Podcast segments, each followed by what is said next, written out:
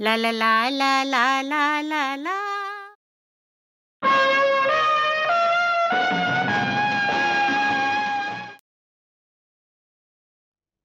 आज मैं आपके लिए जो कहानी लेकर आई हूँ, वो एडगर एलन पो की लिखी हुई the angel of the odd है।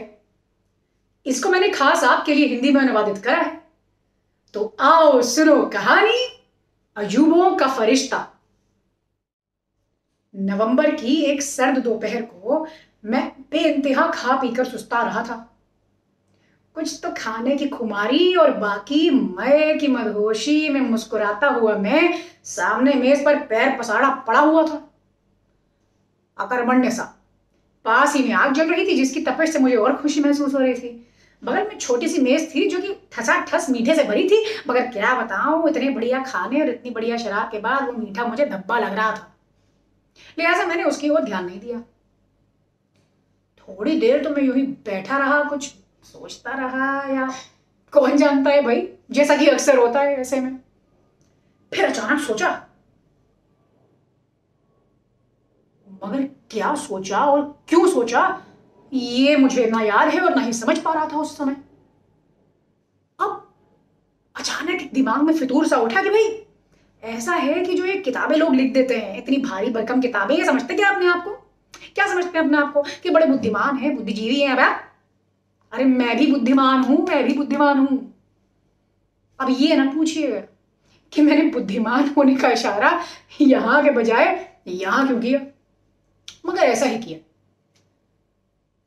दरअसल उस दिन सुबह मैंने खूब भारी भरकम किताबें पढ़ी थी, और उनमें से कुछ भी मेरे पल्ले नहीं पड़ा था। शायद उसके बाद ही मैंने खाया, पिया और अब पड़ा हुआ था।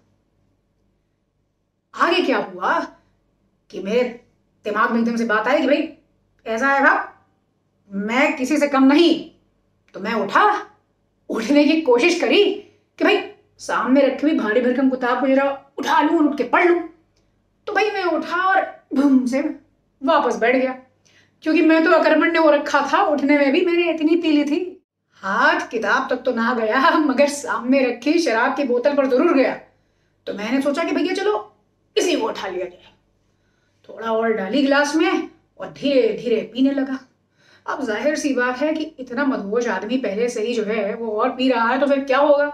ये तो है कौन ही जानता है मगर हुआ यूँ कि वो जो फितूर था ना कि मैं बुद्धिमान हूँ बुद्धिमान हूँ, उसने इतना ज़ोर पकड़ा कि मैंने बोला, नहीं अब तो मैं किताब पढ़ के रहूँगा। मैं एक बार फिर उठा, मगर फिर धड़ाम से गिर बैठा। उठ ही नहीं पा रहा था, खड़ा होने के लायक ही नहीं था। तो मैंने हार मानी और चुपचाप बगल में पड़े हुए दिन के अखबार को उठाया और उसको पढ़ने लगा। पहले से लेके बीच का पन्ना तक पहुँच गया। भाई, किसका कुत्ता कहाँ खोया, कौन किसकी बिल्ली के लिए रोया, किसकी पत्नी, किसके कर्मचारी के साथ भागी, वगैरह वगैरह वगैरह। आखिरकार में पहुँचा संपादकीय पेज पे। अब जो संपादकीय पन्ना होता है, वो बड़ा ही खास किस्म का होता है। भाई देखिए, आज तक यही प्रथा चली आई कि जितने भी बुद्धिजीवी हैं, वो सोचते हैं कि भैया, हम ही में सारी अकल है। इसीलिए हम तो बस संपादकीय पेज ही पढ़ेंगे। पढ़ेंगे तो। तो भैया, लिहाजा मैंने भी जो है संपादकीय पेज खोला और बड़ी मुश्किल से अपने सामने रख दिया और उसको पढ़ने लगा। साहब, क्या बताऊँ? ऊपर से लेके नीचे तक पढ़ा। बाएँ से लेके दाएँ तक पढ़ा, मगर कुछ भी पल्ले नहीं पड़ा। मुझे लगा, वाह ये ज़रूर चीनी भाषा में लिखा है। लगता है कोई नया संपादक आ गया है। उसके बाद जनाब, मैंने नीचे से लेके ऊपर तक पढ़ा, दाएँ से लेके बाएँ तक पढ़ा। तो भी कुछ पल्ले नहीं पड़ा। मैंने सोचा, यार, आजकल के लिखने वाले एकदम दो टके के होते हैं। अरे, काहे के संपादक भैया, जो समझ में नहीं आ रहा है क्या लिखा हुआ है? अरे, अगर मेरे जैसे बुद्धिजीवी को समझ में नहीं आएगा तो फिर किसको आएगा? ये कहकर मैं दिन का अखबार फेंकने वाला था, उसको समेट कर, लपेट कर रखने वाला था वापस, कि अचानक मेरी जो नज़र थी, मेरी नज़र एक पंक्ति पर पड़ी। उस पर लिखा हुआ था कि आज कल शहर में अजीबो गरीब हादसे हो रहे हैं। हादसे क्या कह लीजिए? बोलिए ऐसे ऐसे किस्से हो रहे हैं कि लोग सोच रहे हैं कि इत्तेफाक है अजूबा। मुसलन कि भाई, एक जनाब थे। उन्होंने यंत्र खरीदा। अब जो वो यंत्र था, वो वो यंत्र था कि जिसमें आप सुई डालें और करके फूके तो जो सुई है, वो जो तीर है, वो सीधा जाएगा और निशाना साधेगा और आपके शिकार पर लग जाएगा। शिकार या तो बेहोश, या तो मर जाएगा, या तो उसके शरीर में जहर फैल जाएगा। अब ये शख्स थे, इन्होंने वही एक यंत्र खरीदा। और शख्स ने जैसे बदस्तूर, उन्होंने अपने जो यंत्र था, उसके अंदर सुई डाली। मगर हायरी किस्मत। और कैसा इत्तेफाक है, अजूबा की बात है कि भाई उन्होंने उसको उल्टा कर अपने मुँह में डाल लिया। यानी कि जब उस शख्स ने करने के लिए सांस अंदर ली तो सुई सीधे उन्हीं के अंदर चली गई। उनके फेफड़ों में गई और ऐसी गई कि दो दिन बाद वो अल्लाह मियाँ को प्यारे हो गए। नीचे लिखा हुआ था कि ये तो एक अजूबा है। ऐसे ऐसे कई इत्तेफाक होते चले जा रहे हैं। अब पता नहीं इत्तेफाक की अजूबा कौन जाने। मैंने बोला, कौन जाने? अरे, मैं जानता हूँ। और क्या? अरे, मैं जानता हूँ, बुद्धिमान हूँ, बुद्धिमान। अरे दो दो टके के लोग जो एक आने में एक लाइन लिखते हैं। अबे, वो छापेंगे संपादकीय लेख इस बेहुदे से विषय पर? पागल हो गए सब। उल्लू बना रखा है। बताओ जरा। अरे, मुझसे लिखवाए संपादकीय ले ये क्या बकवास है भाई? अरे, ये सब उन्हीं की कारस्तानी है। ये कोई अजूबा शजूबा नहीं है। ये कारस्तानी है, कारस्तानी। घटिया लोगों को लोग है। तो भैया, ज़ाहिर सी बात है कि जो बाहर आएगा, वो भी घटिया ही होगा। ये कहकर मैंने अखबार बंद करा और उसको ज़ोर से सोफे पे दे पटका। तभी एक अजीब सी आवाज़ मेरे कान में गूंजी। अमा यार, ये कैसी बात कर रहे हैं? मुझे लगा भैया, ये किसकी ऐसी हिम्मत की जो मेरे बैठे मेरे बैठे होने के बाद मेरे घर में एकदम बेतला घुसने घुसा चला है? और मेरी इजाज़त के बिना ही घुसा चला है? भैया, कौन है? क्या कहाँ है? कौन है? इतने पिए होने के बावजूद मैंने इधर इधर इधर, उधर देखा, कुछ दिख तो रहा नहीं था, कुछ समझ भी नहीं आ रहा था। आखिरकार उसी अजीबो गरीब आवाज़ ने मुझे फिर आवाज़ दी। अरे इधर इधर, नाक की सीध में, नाक की सीध में देखो, नाक की सीध में। मैंने ये आवाज़ सुनकर ठीक अपनी नाक के सीध में देखा। कौन हो तुम हो कौन क्या, हो? ये बात उसको पसंद नहीं आई।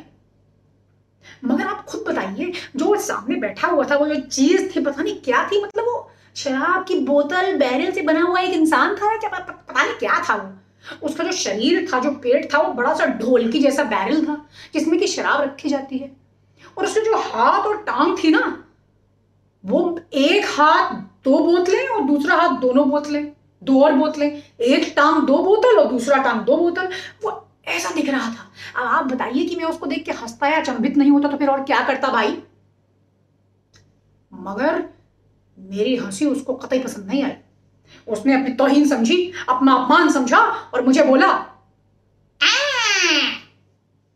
फरिश्ता है झूबे से बदतमीजी। महँगी पड़ेगी, महँगी। मैंने बोला ओ कौन सा फरिश्ता, कौन सा जूबा? चलो निकलो। अरे मैं बहुत बुद्धिमान हूँ। सारी अकल है मुझे। चलो निकलो। मैं अभी फ़ोन करके अपने पर्दरी को बुलाता हूँ। तो मैं लात मार के बाहर बाहर खदेड़ देगा। मैं उठने ही वाला था, कोशिश कर रहा था कि तभी वो जो पता नहीं क्या था, वो उड़ने लगा। बिना पंख के उड़ा। पर वो उड़ने लगा और उसने मुझे बोला, तुम ये कर ही नहीं पाओगे, तुम ये कर ही नहीं पाओगे और ये टन करके उसने अपने हाथ, यानी कि जो दो बोतलें थी, वो मेरे माथे पर टन करके मार दी। पिट कर मुझे बड़ा गुस्सा आया, मगर बड़ा रोना भी आया। इतनी बेजती मैंने आज तक किसी से नहीं सही थी। मन तो किया कि उठाकर उसको मार दू। हाथ में ग्लास आया, वही लेके मैंने दिम मार। अरे, वो तो बच गया, लेकिन जो मेरी इतनी सालों पुरानी जो घड़ी थी, पुश्तैनी घड़ी, उसका कांच टूट गया। हायरी किस्मत। मगर ये जो फरिश्ता अजूबा था, इसने हार नहीं मानी। इसने मुझसे बोला हाँ तो तुम ये जानना चाहते हो कि मैं हूँ कौन और मेरा काम क्या है? मैं यहाँ आया क्यों हूँ? हम्म? हम्म? मैंने आँसू पूछे और उससे बोला हाँ हो कौन? और क्यों आया यहाँ पे? जाओ। फरिश्ता अजूबे को गुस्सा आया। तंग खड़ा हो गया और उसने बोला, मैं हूँ कौन? फरिश्ता अजूबा। और मैं यहाँ पे किस काम से, किस मकसद से आया हूँ, ये मैं तुम्हें बताऊँगा नहीं। तुम्हें दिखाऊँगा। तुम तो भैया रखो अपने मतलब से मतलब समझे? पूछते हैं मुझसे कि क्यों आया, कौन कहाँ से आया। हा? अरे फरिश्ता अजूबे से ये सब बातें कोई नहीं पूछता। कैसा अजीब सा क्या क्या कहाँ से आया तुम कहाँ से आए हो? कौन से डस्टबिन से आए हो भाई, तुम कौन से कचरे से आए हो? ये सुनकर मुझे बहुत गुस्सा आ गया हालाँकि मैं पिया हुआ था, मैं लड़खड़ा रहा था, लेकिन मैं फिर भी उठा और मैं उसको बोला कि मैं तुझे मार लूँगा तो इतना कबाड़ी है। और मैं उसको अजीब अजीब सी अश्लील बातें बोलने लगा। उसके बाद फरिश्ता अजूबे को गुस्सा आ गया। उसने अपना हाथ उठाया और टन टन टन टन करके मेरे माथे पे इतनी बार मार दिया कि मैं फूट फूट कर रोने लगा। इतनी बेजती इसके पहले मेरी कभी नहीं हुई थी। उसने मुझे फूट फूट कर रोता देखा तो उसने बोला, हे भगवान हे भगवान, या तो ये आदमी बुरी तरह नशे में धुत है और या तो इसको सचमुच बुरा लग रहा है कि इसने मेरे से कितनी बदतमीजी से बात करी है। ठीक अच्छा लो, सुनो सुनो, रो नहीं रो नहीं, लो, चलो, लो, पियो पियो पियो। और ये कहकर उसने उसकी जो दो बोतलें थी, जो हाथ थे उसके, उसने उसके ढक्कन खोले और मेरा जो गिलास रखा था उसमें थोड़ी सी शराब थी, दूसरा गिलास। उसने, उसमें पता नहीं क्यों पानी अजीब सा कुछ मिला दिया। और तो और जो मेरी इतनी महँगी शराब की बोतल थी, उसको खोल के उसमें भी पानी मिला दिया। हाय हाय, बेड़ा भरा पर हुआ यूँ कि मैंने चुपचाप रोते रोते से सकते से सकते वो जो फरिश्ताए अजूबा ने मेरे लिए पानी डाला था, गिलास में उड़ेला था, मैंने वो पिया। उसके बाद जो उसने शराब की बोतल में पानी पूरा मिला दिया था, मैंने वो शराब और पानी का जो घोल था, वो भी डालकर गिलास में पिया और सिसक सिसक के रो रहा था कि अचानक फरिश्ताए अजूबे ने मुझे समझाया और मुझे बोला, देखो, मैं समझा देता हूँ कि फरिश्ताए अजूबे से बदतमीजी अच्छी बात नहीं है। तो मैं थोड़ा शांत हुआ। मैंने उससे बोला अच्छा तो ये बताइए कि आप फरिश्ता अजूबा हैं? उसने बोला हम्म मैं फरिश्ता अजूबा हूँ। यानी कि आप सचमुच के फरिश्ते हैं? हम्म तो फिर बदतमीजी कर रहा, फिर बदतमीजी कर रहा। मैंने नाम सर हिलाया और बोला कि नहीं नहीं नहीं नहीं नहीं, देखिए, बस मुझे ना एक कौतूहल है थोड़ा सा थोड़ा सा थोड़ा सा।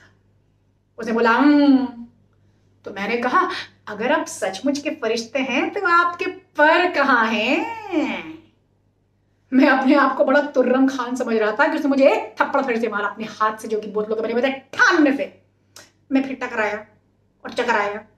उसने बोला, बेगैरत इंसान, बदबक, कमर, शर्म नहीं आती तुम्हें? अरे मैं कोई मुर्गा हूँ, कबूतर हूँ, तोता हूँ, क्या हूँ मैं? अरे मैं फरिश्ता हूँ, फरिश्ता। फरिश्तों के पर नहीं होते। ये सुनकर मैं हक्का बक्का रह गया। है? हमको तो बताया गया था कि भैया फरिश्तों के पर होते हैं। अच्छा उसके बाद मैंने सचमुच बड़ी तमीज में रहकर थोड़ी थोड़ी गुफ्तगू करी, बातचीत करी, फरिश्ता जुबा से या कि ये कह लीजिए कि कोशिश करी। मगर वो भाग गया था कि मैं कुल मिला के जो है, ऐसा इंसान हूँ जो कि उसका भक्त नहीं हो सकता और मैं उसमें विश्वास नहीं करता। क्योंकि मैं क्या कर रहा था ना, कि जो बगल में मेज में किशमिश के टुकड़े पड़े हुए थे, मैं उसको उठा के ऐसे फेंक रहा था इधर उधर। फरिश्ताए जुबे को, अपनी तोहिन लगी ये चीज़। उसके बाद उसने कुछ तो आड़म बाड़म गड़म गड़म गड़म गड़म गड़म गड़म कुछ बोला और उसने बोला, अब मैं तुझे दिखाऊँगा, तुझको मज़ा चखाऊँगा अब मैं तुझे दिखाऊँगा, तुझको मज़ा चखाऊँगा बाड़म गड़म गड़म गड़म। और फिर देखते ही देखते वो छू हो गया। यहाँ मैं समझ ही नहीं पा रहा हूँ कि चक्कर क्या है, ये क्या मैं कुछ सपना देख रहा हूँ। नहीं नहीं नहीं नहीं नहीं, ये तो सच था। खैर, छोड़ो, कहाँ फाड़ वक्त वक्त। ये कहकर मैंने घड़ी की ओर देखा। तभी याद आया कि भाई, ओहो, आज तो शाम छह बजे मुझे इंश्योरेंस के दफ्तर जाना है, क्योंकि जो मेरे घर की इंश्योरेंस है, वो अब खत्म हुआ है तो उसको मुझे फिर से शुरू कराने के लिए चालू कराने के लिए दफ्तर जाना पड़ेगा। बड़े साहब के साथ मैंने अपनी मीटिंग फिक्स करी है। घड़ी में उस समय पाँच बज के पच्चीस मिनट हो रहे थे शाम के। यानी कि मेरे पास कम से कम रोज की तरह दस पंद्रह मिनट सोने का मौका तो था। अब इस फरिश्ते ने बहुत टाइम मेरा जो है जाया किया। ये सोचकर मुझे लगा, ठीक है भाई इंश्योरेंस का दफ्तर पाँच मिनट की दूरी पर है। तो एक काम करता हूँ, दस पंद्रह मिनट सो जाता हूँ, उसके बाद उठ के तैयार होकर फटाफट चला जाऊँगा। और ये कहकर सोचकर मैंने बस थोड़े और पाँव पसारे और वही नींद की गोद में चला गया। अचानक कुछ चौका और आँख खुली, सामने घड़ी पर आग गई तो देखा, अरे, अभी सोया था, अभी तो पाँच पच्चीस ही हो रहा है, सोया सोया सोया टाइम मुझे टाइम मुझे ये सोच मैं फिर सो गया। थोड़ी देर तो सोता रहा, फिर अचानक चौंक के उठा तो घड़ी की ओर देखा तो अभी केवल साढ़े पाँच हुए थे। मैंने कहा, अरे अच्छा टाइम बड़ा धीरे गुजरा पर जोड़ा सुस्ताया हुआ तक तो खाने की कुमारी बताया था ना, और फिर मैं की जो मदोशी थी तो मैं फिर से सो गया, क्योंकि मेरे पास कम से कम अभी पंद्रह मिनट और थे। उसके बाद मैं सोया, और फिर अचानक चौंक कर उठा। तो समय उस तक, उस वक्त भी जो है, वो घड़ी में साढ़े पाँच बजे हुए थे। इस बार मुझको थोड़ा शक हुआ।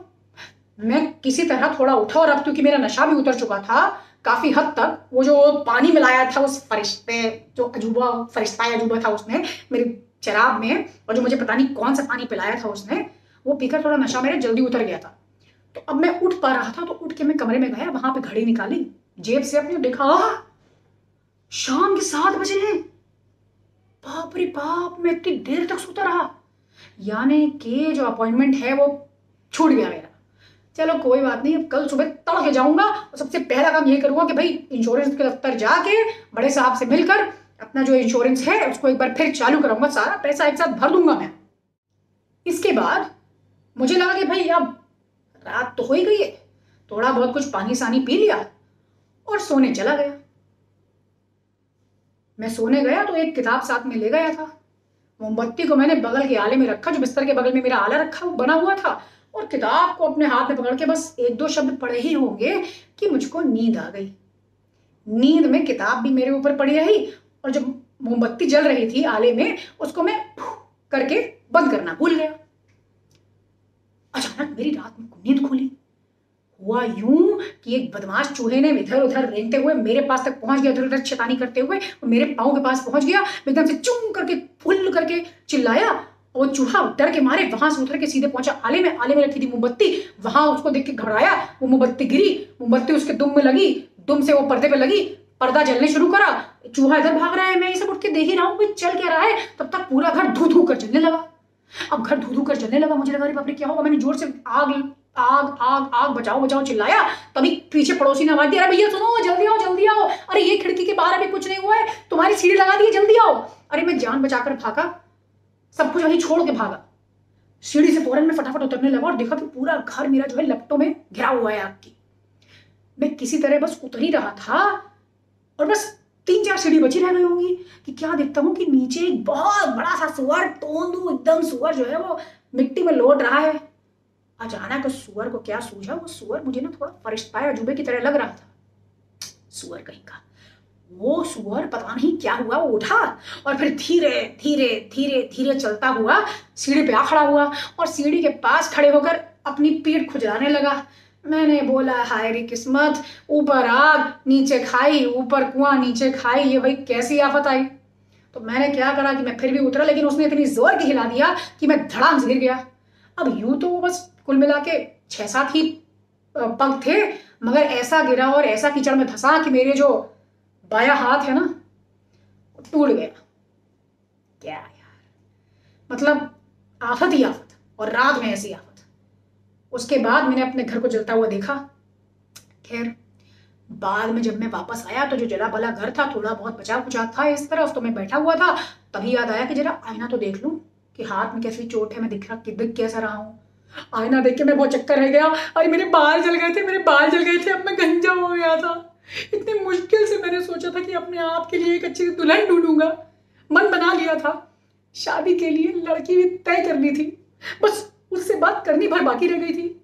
अब इस गंजे से शादी कौन करेगा? ये सोचकर मैं रो रहा था, लेकिन मुझे लगा, सुनो, मैं गंजा तो क्या? कुछ ना कुछ तो है ही। मैं एक काम करता हूँ कि जाकर उसको पटा लेता हूँ। तो मैंने समय नष्ट नहीं करा। हुआ यूँ कि मैं फ़ौरन उस युवती के पास गया और उसके समक्ष जो है शादी का प्रस्ताव रख दिया। वो युवती बड़ी मुस्कुराई, बड़ी खुश हुई, उसने हाँ में सर लगा, सर हिला दिया। उसके पहले जो बात हुई, वो ये हुई कि दरअसल मैं अपना गंजा सर लेके उसके पास गया ही नहीं था। अरे मैं तो बाज़ार जाकर सुबह के वक्त एक विग खरीद कर लाया था और जिस विग को लगाकर मैं उस युवती से मिलने गया था अपने प्यार का इजहार करने। तो युवती मेरी बात सुनकर कुछ इस कदर खुश हो गई कि उसने मुझे गले लगा लिया। अब जनाब, गले क्या लगाया? कहिए कि आफत गले लगा ली भाई। उसके बाद हम दोनों ने एक दूसरे के सर से सर मिलाया। अब युवती के बाल घुंघराले थे और मेरा विक तो बिल्कुल लहराता हुआ था। ना जाने कैसा अजूबा आफत, पता नहीं क्या हुई, कैसा मतलब इत्तेफाक था, मैं क्या बताऊँ कि मेरे जो बाल थे और जो युवती के जो बाल थे, वो आपस में उलझ गए। जब हम एक दूसरे को छोड़ के खड़ा ठीक से होना चाह रहे थे तो हुआ ये कि युवती के बाल में मेरा विग अटक गया साहब। और युवती ने मुझे साक्षात गंजा देख लिया। एक थप्पड़ मार के उसने मुझे वहाँ से भगा दिया। सारे सपने चूर चूर किस्मत ही खराब है।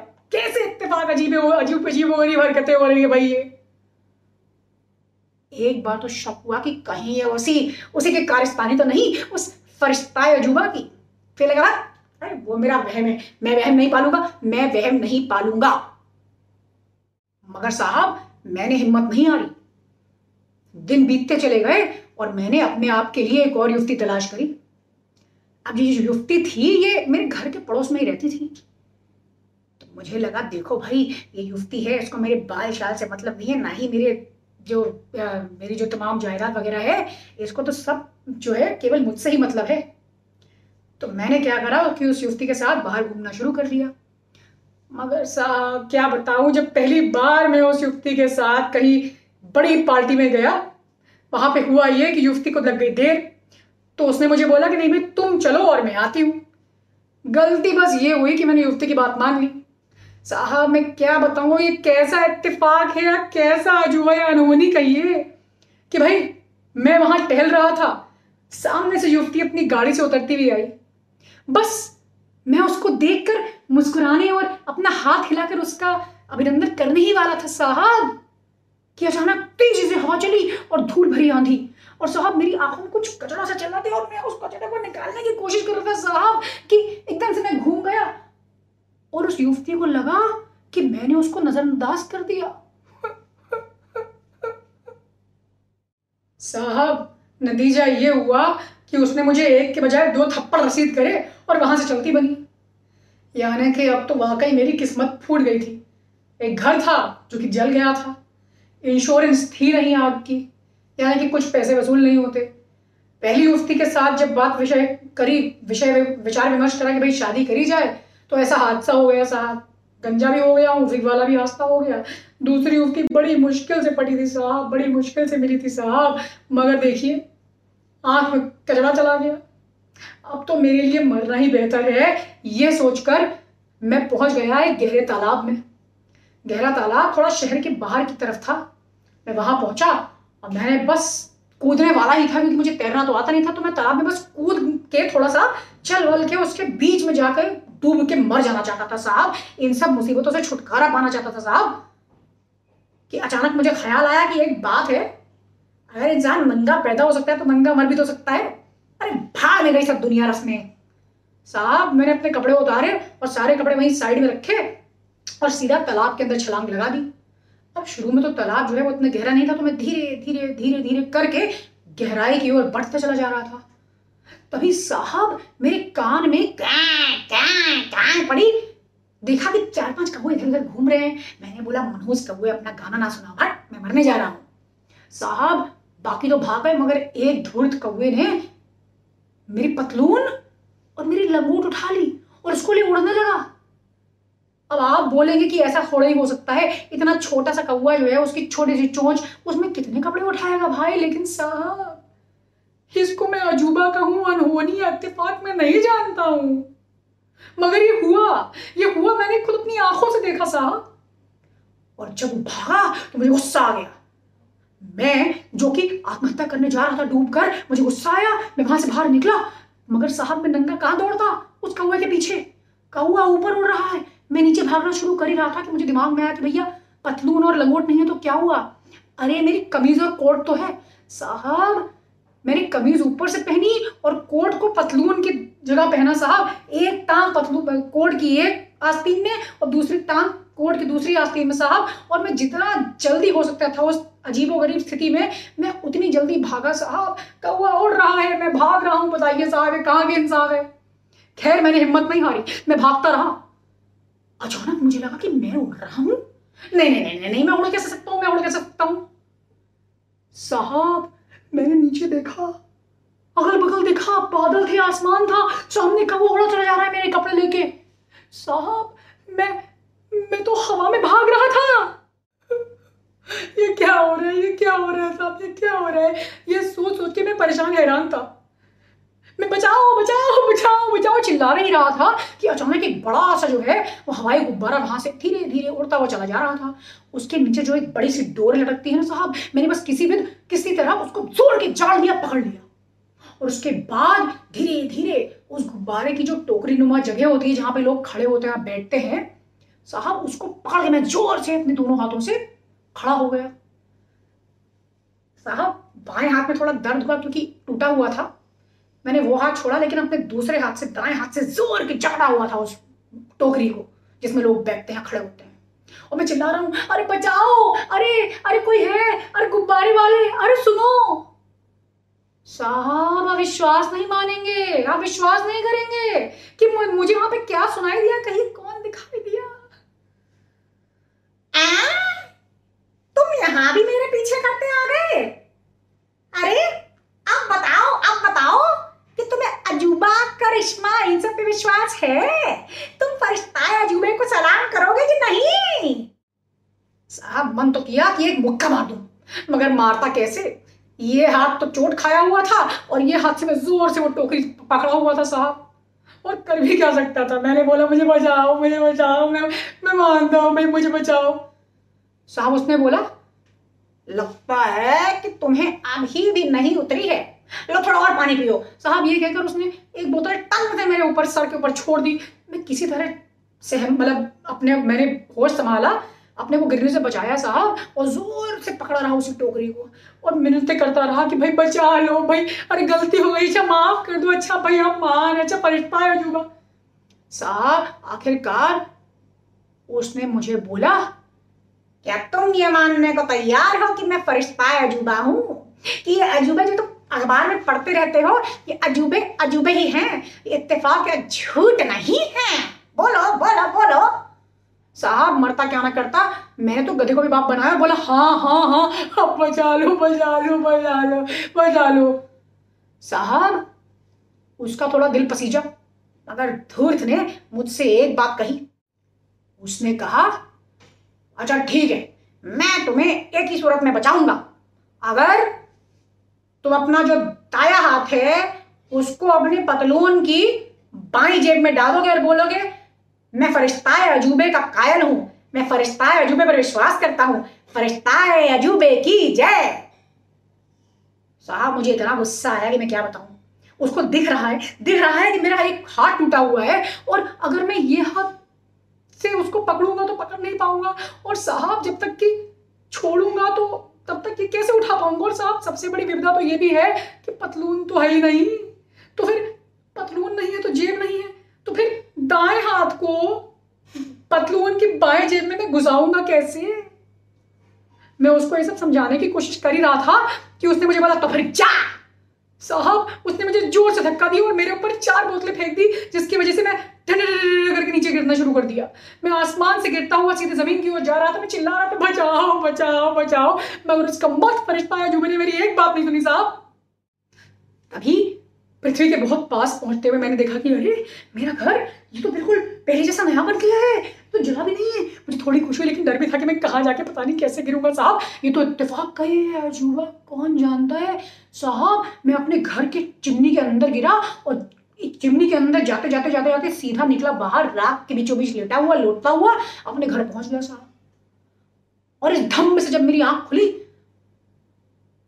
तो मैं चौंका और मैंने देखा कि अरे ये मैं कहाँ पड़ा हुआ साहब? साहब मैं तो मैं तो चिमनी के पास पड़ा हुआ था साहब और रात में लौट रहा था साहब।